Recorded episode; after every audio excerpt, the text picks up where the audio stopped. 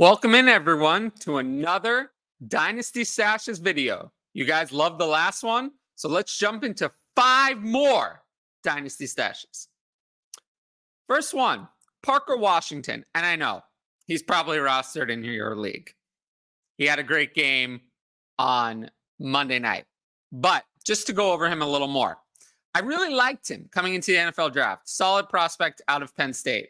But he got sixth round draft capital, and he also got buried on a team with three wide receivers who were locked into the starting lineup. He was never going to replace Calvin Ridley, Christian Kirk, or Zay Jones from the beginning. So he was inactive for eight games early on in the season. Saw minimal time and uh, no receptions in the three games he did play. But this week, Christian Kirk went out play one, forcing them to use Washington in the lineup. He had six receptions for 61 yards and a touchdown on six targets. And Christian Kirk is almost certainly going to miss the rest of the season with this groin injury. Maybe he'll come back in the Super Bowl if they make it. But for the foreseeable future, Parker Washington is going to be the wide receiver three on this team behind Ridley and Zay Jones. Therefore, if somehow he's on your waiver wire, he's a must add in Dynasty. And because he has a chance to earn a role for 2024. Calvin Ridley is a free agent after this year. Zay Jones can be cut and save four and a half million. They have large amounts of money already committed to Christian Kirk and Evan Engram. So I like Washington's future in this offense. And this could be the week where he sees 70, 75% snaps. Who knows? And also, since Trevor Lawrence is injured, all the focus is on that. So just in case Washington slid by, uh, he is on my radar as stash number one. Number two, Chris Rodriguez. I liked him as a flyer going into the draft. He had 1,379 rushing yards in his best season in 2021. And then in 2022, in college, he had 904 yards in eight games. That's great. But unfortunately, he fell in the draft. And then again, he kind of landed on a depth chart where there was no displacing Brian Robinson or Antonio Gibson. He was going to be RB3 no matter what. So he's received minimal playing time. 31 carries for 154 yards. I haven't heard much talk about Chris Rodriguez this week. Why is that? Well, it's because the commanders are on bye. So Brian Robinson's hamstring injury has kind of been forgotten about. If you remember, he hurt his hamstring in week 13, but since they weren't playing in week 14, people didn't focus too much on it. Hamstring injury could be serious. I don't know that Brian Robinson is going to be ready to play week 15. I would lean probably not. Therefore, I would suggest picking up Chris Rodriguez now. He's more likely to be on your waiver wire than Parker Washington because he didn't actually do anything. So you never know what'll happen. Antonio Gibson is a free agent after this year. Chris Rodriguez has opportunity in Dynasty and running back. That's all we're looking for. Add him to your roster. Now, we're getting into players now who don't necessarily have the opportunity on paper, but they're players that I might want to add for different reasons. In this case, it's that Eric Gray hasn't really done anything all year for the Giants. But the Giants, I think, realize that they're not going to make the playoffs. So they're looking to see what they have in younger players. They already decided that they're going to keep Tommy DeVito as their starter over Tyrod Taylor, even though I think Tyrod Taylor is better. That's because Tyrod Taylor's an impending free agent. He's not going to be there next year whereas Tommy DeVito might be their backup quarterback for next year. So they need to see what they have. Similarly, both Saquon Barkley and Matt Breida are free agents. Matt Breida has been horrific.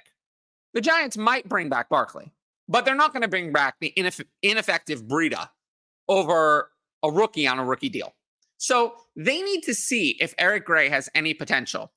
And with the possibility of Barkley leaving, if Gray shows anything, even one long run, a couple of touchdowns, whatever, he'll gain dynasty value if the Giants don't retain Barkley because he'll be the nominal starter at that stage.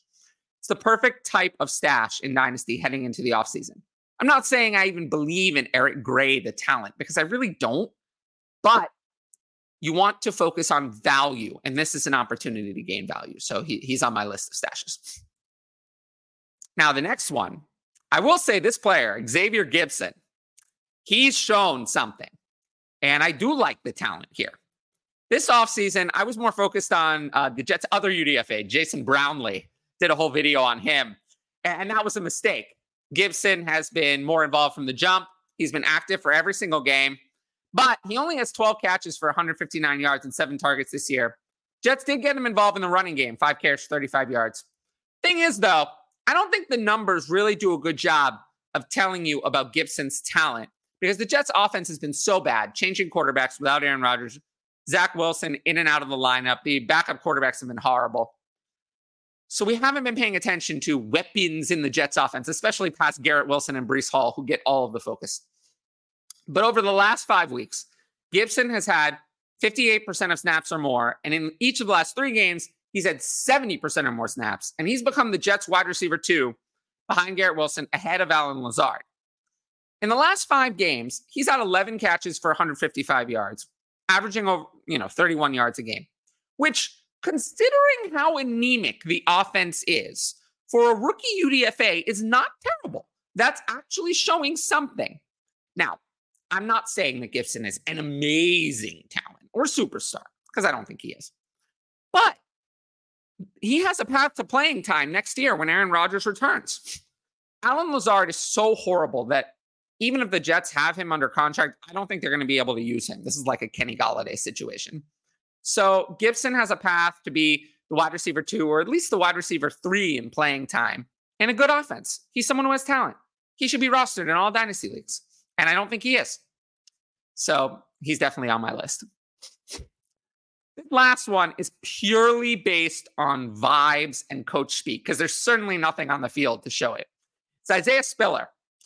Now, Spiller failed to beat out Joshua Kelley for the backup role in either 2022 or 2023. And Joshua Kelley, we know, is bad. In fact, Spiller's only played 11 games over the last two years, and he just has 30 carries for 68 yards. So he's been horrible. Most of the time, he's been a healthy scratch. But we do know that Spiller was a superstar at Texas A&M in college. There was a point at which he was a top running back in the 2022 rookie class, and that obviously faded. But he still got fourth round draft capital, so not totally irrelevant. Same draft capital as Joshua Kelley. I'm not saying that Isaiah Spiller will do anything necessarily, but Brandon Staley said that he's going to change up the running back rotation, whatever that means. If somehow that means that Isaiah Spiller gets involved, we know he has some talent. Both Kelley and Austin Ekeler have been ineffective on the ground. So Spiller might get a chance, might have a little bit of dynasty value. This is only in the deepest of leagues, but I would consider adding him to your bench in those very, very deep leagues. Now, I appreciate everyone for watching the video so far. Uh, make sure to like, comment, and subscribe to the channel. And I thank everyone for the views on the last Dynasty Stash video, over 1,100 views. And I love you guys for that. Of course, the link to the Patreon is in the top right corner. And only patrons get to ask these advanced questions for the show. I just have four of them today, but we will jump into the Patreon questions now. The first one what do we do with Drake London in Dynasty? So frustrating, Drake London, bad quarterback play. But I do think that Arthur Smith, for all the crap that we give Arthur Smith, think that he sees Drake London as the number one weapon. Drake London is considered consistently used, unlike Kyle Pitts. Drake London is not taken off the field randomly. I think we just have to hold Drake London and hope that the problem has been the quarterback play. Because Drake London has always been talented. He had a great rookie year and he doesn't look worse on tape or anything. So Drake London is a solid hold in Dynasty. Now, Chase Brown looked good last night. I know it's early, but do you think they move on from Mixon next year? I do. I think that Mixon has been relatively ineffective. They're going to get out from under this contract. They're not going to keep paying him. Now, I don't think that that means they move to Chase Brown as a starter. I think they bring in someone else and they kind of have a committee approach. They've kind of gotten away from the running game they passed more and more, especially when Joe Burrow was in. But even with Jake Browning, they still threw it 70, uh, 37 times. So, uh, yes, I think they move on from Mixon next year. The only reason Chase Brown wasn't picked as a dynasty stash is because I think he's too widely um, rostered. He's really not available in almost any leagues. I like this one. I've heard a lot of talk about this. Is there a possibility that Marvin Harrison Jr. is the 101 over Caleb Williams in Superflex drafts? I'm going to say no. I'm going to say no. I, I'm going to say no because I think that the quarterbacks are just worth so much. Caleb Williams is a prospect on the level of uh, Trevor Lawrence, and it's just so hard to replace that. wide receivers are easier to find. I know, you know, Marvin Harrison Jr. is is amazing, but I still think that I'm going to lean toward Caleb Williams. Uh, you know, at the end of the day, the top five players in my Dynasty Superflex rankings are quarterbacks, and then you get to a wide receiver, and then um, two wide receivers in Jefferson and Chase, and then four of the next five players are quarterbacks. So the value upside for a high end quarterback is just a lot higher. You have to be Jefferson or Chase to really be in that high end tier as a as a wide receiver.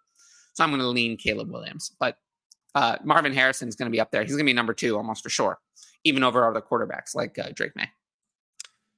Uh, we kind of talked about this, given how things are shaking out in the Chargers backfield as their running back currently on the roster to, to own. Seems like they're all mad with little no upside or long term value. I honestly think they're going to restart this whole backfield next year. They're not going to re-sign Austin Ekeler. Joshua Kelley is a free agent and he sucks. Isaiah Spiller, meh. They're going to bring in other running backs and they're going to restart next year. Um, but yeah, it's all gross, is my short answer to this question. Now, I want to thank everyone for watching, uh, everyone who signed up for Patreon for those questions. And of course, make sure to like, comment, and subscribe. Tune into our main show every Tuesday at 7:30 p.m. Eastern if you want to ask questions. And until next time, I will see you all later. Peace out.